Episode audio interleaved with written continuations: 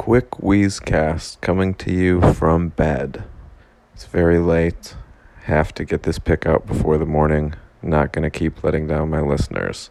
Not in bed alone, by the way, either. No big deal.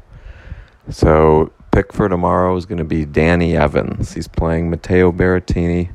Berrettini had a really full on clay season, not a whole lot of time off between the French and this grass tournament. Surprised he was able to beat Murray today and he's not going to get past Danny Evans tomorrow. Uh, Evans has had a lot more time off, great on the grass, very aggressive, won over 70% on his second serve today, which is always a good sign. Uh, so we're going to take Evans at plus 200. I think he should be minus 135 in this match. Uh, fully expect him to beat Berrettini, and think we're getting a great price here.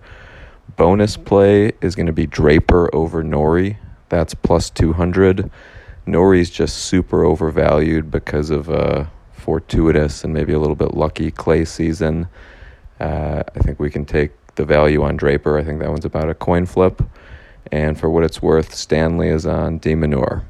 Good luck, guys.